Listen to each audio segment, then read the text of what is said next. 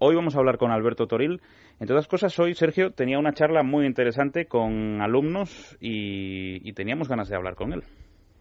Sí, yo desde luego, para hablar de una serie de jugadores además en concreto, tengo muchas ganas de hablar con Alberto porque creo que eh, los conoce mejor que nadie, o los conoce muy, muy bien, ¿no? Mejor que muchos otros. Ya nos está oyendo. La sintonía de Radio, 12 y 13 minutos de la noche, una hora menos en Canarias. Alberto Torril, buenas noches. Hola, buenas noches. ¿Cómo, te, ¿cómo te encuentras, Alberto?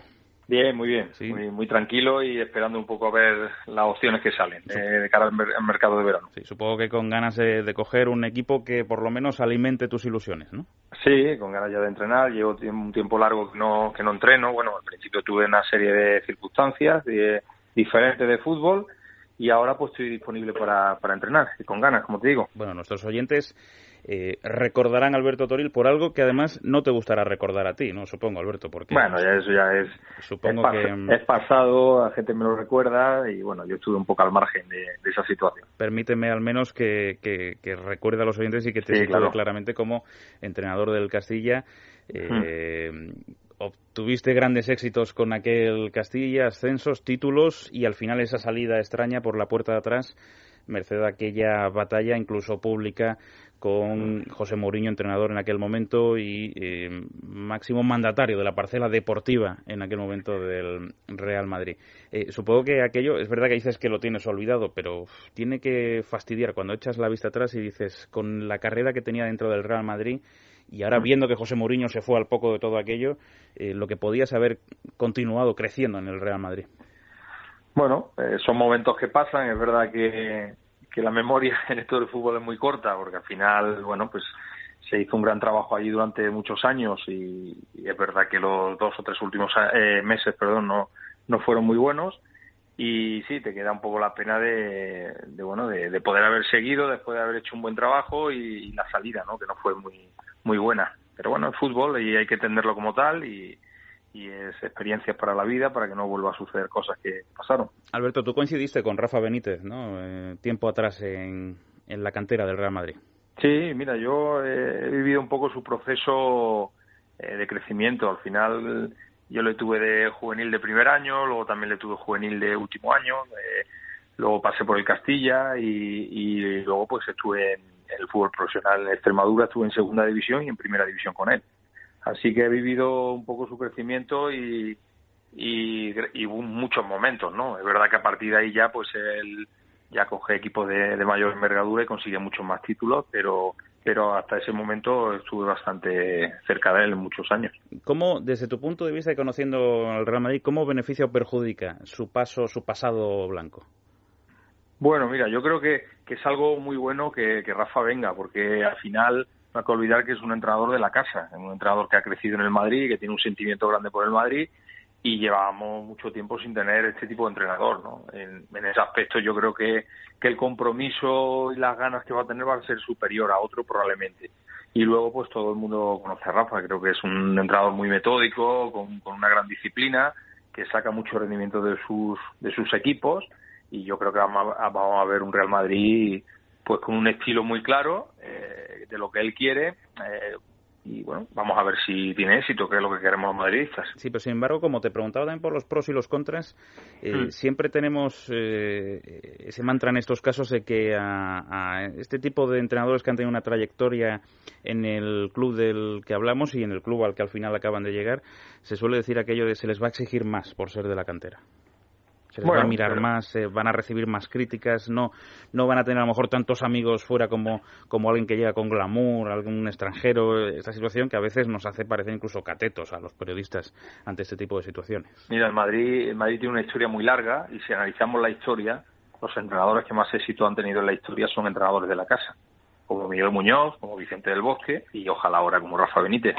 si, no, si nos regimos por los títulos. Al final, eh, Miguel Muñoz consiguió muchos títulos importantes, Vicente del Bosque también.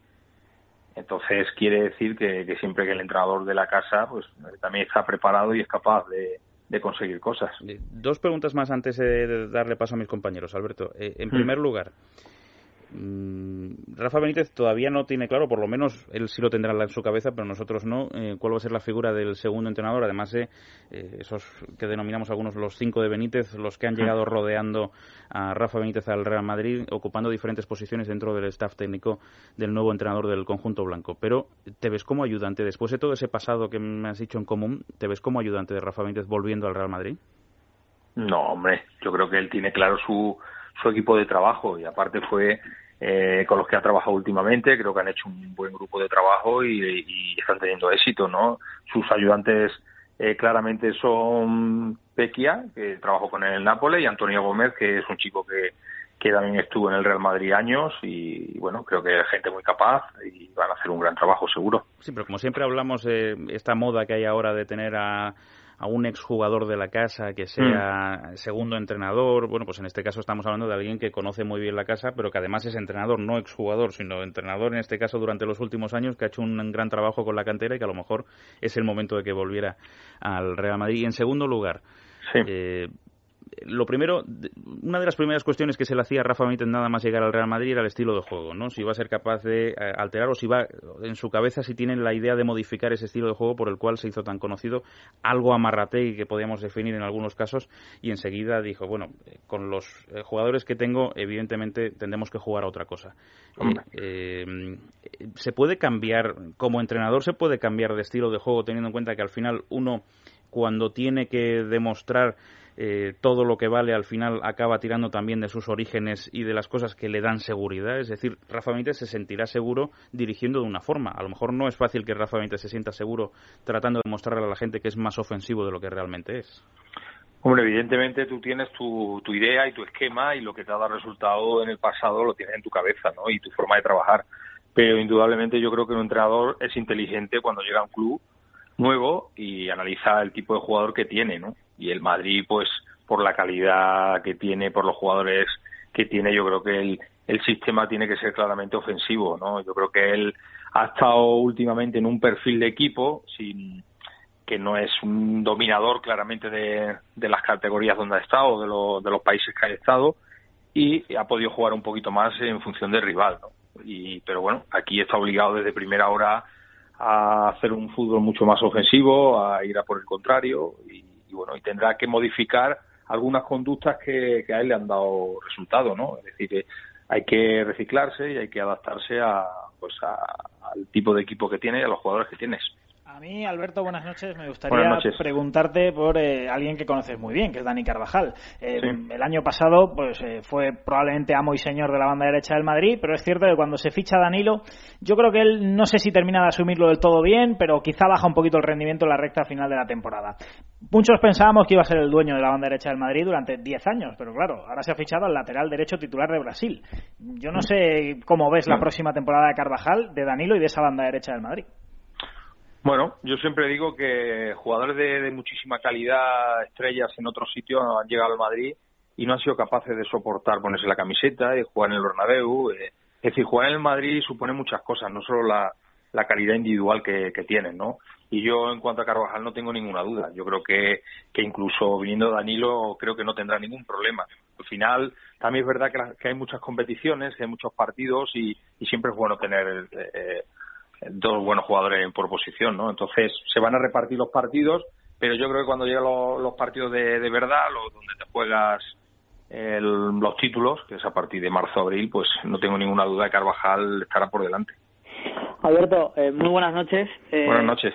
Buenas noches. Eh, yo que te he seguido en el Castilla, ahora mismo en el primer equipo, si no me equivoco, está Carvajal, Jesse y Nacho, que tú hayas tenido en tu equipo, ¿no? Y Pacheco, ¿no? Bueno, y Pacheco, perdona. sí.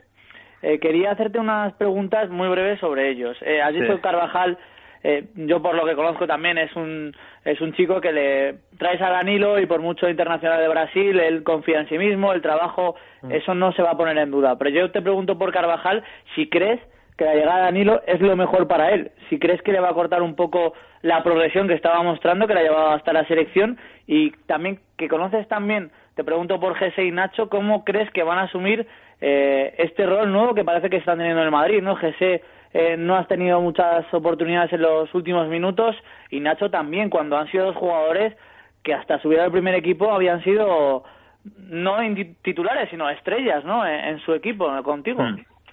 Mira, en el, en el caso de Carvajal yo creo que, que va a ser un estímulo para él. Eh, él necesita retos, necesita estar apretado en el día a día y, yo creo que la llegada de Danilo le va, le va a hacer estar alerta y va a sacar lo mejor de él. Es decir, es un chico eh, súper profesional, con un talento muy bueno para hacer carrera en el primer equipo del Madrid y yo no tengo ninguna duda de que va a seguir siendo eh, muy importante. En cuanto a Nacho y Jesse, pues eh, deberían ser dos jugadores importantes de futuro en el Real Madrid, porque al final estamos en. cuesta mucho trabajo llegar al primer equipo del Madrid, gente de la cantera, pero si cada año, cada dos años tienen que salir de la casa, pues nunca vamos a ver un primer equipo con, con identidad, con, con sentimiento, porque al final. Eh, cuando los equipos para que tengan éxito necesitan identidad necesitan sentimiento y eso lo dan gente de la casa gente que, que ha sentido esto no si al final no tienes ese tipo de jugador pues pues es complicado cuando se vaya Iker Casilla, cuando se vaya Sergio Ramos, que aunque no es de la cantera, sí lleva muchos años aquí, pues no tendremos nadie representativo de, la casa, ¿no? Y yo creo que Nacho, ese Carvajal deberían ser jugadores de largo recorrido en el Madrid, entendiendo que ahora pues eh, son jóvenes, tienen gente por delante importante, pero bueno, yo creo que ellos cada año irán mejorando, irán consiguiendo más minutos, más partidos, hasta que consigan ser titulares en el Real Madrid. Pero Alberto, hablando de Gese, concretando en él, eh, sí. Eh, lo mejor para él, no en el medio plazo, sino en el corto e inmediato plazo, es decir, la próxima temporada, hmm. ¿es quedarse en el Madrid mm, después de lo que ha pasado este año? A ver, mira, eh, en cuanto él necesita jugar para, para volver a recuperar su mejor nivel, él médicamente está bien, lo único que necesita es minutos y, y eso es jugando. Pero también te digo que es un chico hecho para jugar en el Real Madrid, no es un chico para salir fuera. ¿Por qué? Pues porque tiene un, tiene un carácter especial y, es complicado. Al final, eh, él tiene que estar en un ambiente muy determinado, que el entrenador él sienta que, confía en él, que le da confianza y si se va y va a otro sitio donde a lo mejor el entrenador no confía en él o no le habla, pues eh, será complicado que vuelva yo creo que es un chico para, para estar muchos años en el Real Madrid, para, para darle confianza, para que cada año compita un poco más y yo creo que Jesús estando a su nivel, como ya ha mostrado anteriormente, puede competir el puesto a cualquiera, no tiene nada que envidiarle a nadie. Eh, yo la, última por mi parte, Alberto, eh, hablabas antes de que Rafa se va a tener que adaptar un poco al Real Madrid en cuanto al sistema de juego que le ha servido también en otros equipos. Eh, me gustaría preguntarte, tú que has estado con él y que le has visto ahora en otros equipos, ¿tú le ves jugando exclusivamente eh, con un delantero? Y si ese delantero, como creo que has dicho hoy en la conferencia, crees que va a ser eh, Cristiano Ronaldo, si le ves ya como el delantero del Madrid. Hombre, yo creo que tiene mucha posibilidad de acabar ahí. también por lo que he dicho, ¿no? Por la edad, porque su recorrido eh, ya no es el mismo que el de antes, porque al final el tiempo pasa para todos y, y el, el estar cerca de, la portería le permite ser más eficaz, ¿no? hacer muchos más goles y creo que puede ser un buen delantero y luego Bale pues puede jugar en su posición natural que es la izquierda, ¿no? Y en cuanto al sistema yo creo que él va a modificar, va a cambiar, va a jugar a veces con un delantero, o a veces jugará con dos, jugará 4-4-2 o, o 4-2-3-1, eh, bueno, irá ¿Es modificando. ¿Es que cambia el sistema o es uno que que suele utilizar el mismo en cada partido? No, él tiene una idea de juego, un sistema, pero luego tiene variantes y en función un poco de lo que necesite, pues así actuará. Yo creo que el Madrid tiene un o va a tener una gran plantilla con jugadores de primerísimo nivel donde pues hay que tratar de sacarle rendimiento a todos ellos, ¿no? Y en función de, lo que necesites, pues eh, aprovecha las características de todos ellos. ¿Te da un poco de pena ver a Morata en la Juve? ¿Tendría sitio en este equipo o, ha hecho el paso perfecto, que es irse y volver a medio plazo? Bueno, es, al final es lo que te estoy diciendo, ¿no? Eh, si tienes chicos de la cantera y que tienen que darle identidad al equipo con el paso de los años y van saliendo poco a poco, pues perderá, perderá la identidad, ¿no? Ahora, ahora nos damos cuenta que Morata pues tiene un gran nivel para estar en el Real Madrid, pero es que ya lo tenía antes, ¿no? Pasa que eh, solo ha encontrado pues confianza, ha encontrado un entorno que, que le viene muy bien y, le ha hecho crecer, ¿no? Pues eh, bueno, si somos capaces de a los chicos que tenemos aquí hacer lo mismo, pues probablemente crecerán y, tendremos una visión diferente de ellos. La consulta del doctor Tori, estoy, la verdad es que, Alberto, tenemos que darte más la vara, ¿eh? más a menudo, porque esto me he quedado sin tiempo y resulta apasionante. ¿Volverás al Madrid? Mm, bueno, eh, uno siempre tiene las puertas abiertas o las ganas de volver, ¿no? Al final Eso que has dicho es importante, porque hay muchos, muchos, muchos, muchísimos que tienen las puertas cerradas. Bueno, yo la verdad que he estado muchos años de mi vida allí, ¿no? Eh, estoy muy agradecido por todo, a pesar de, de cómo salí, pero siempre esto da muchas vueltas y algún día pues a lo mejor puedo, puedo volver, nunca sabes. Alberto Toril, gracias, de verdad, y te mando un abrazo fuerte y mucha suerte. Muy bien, gracias a vosotros, un abrazo.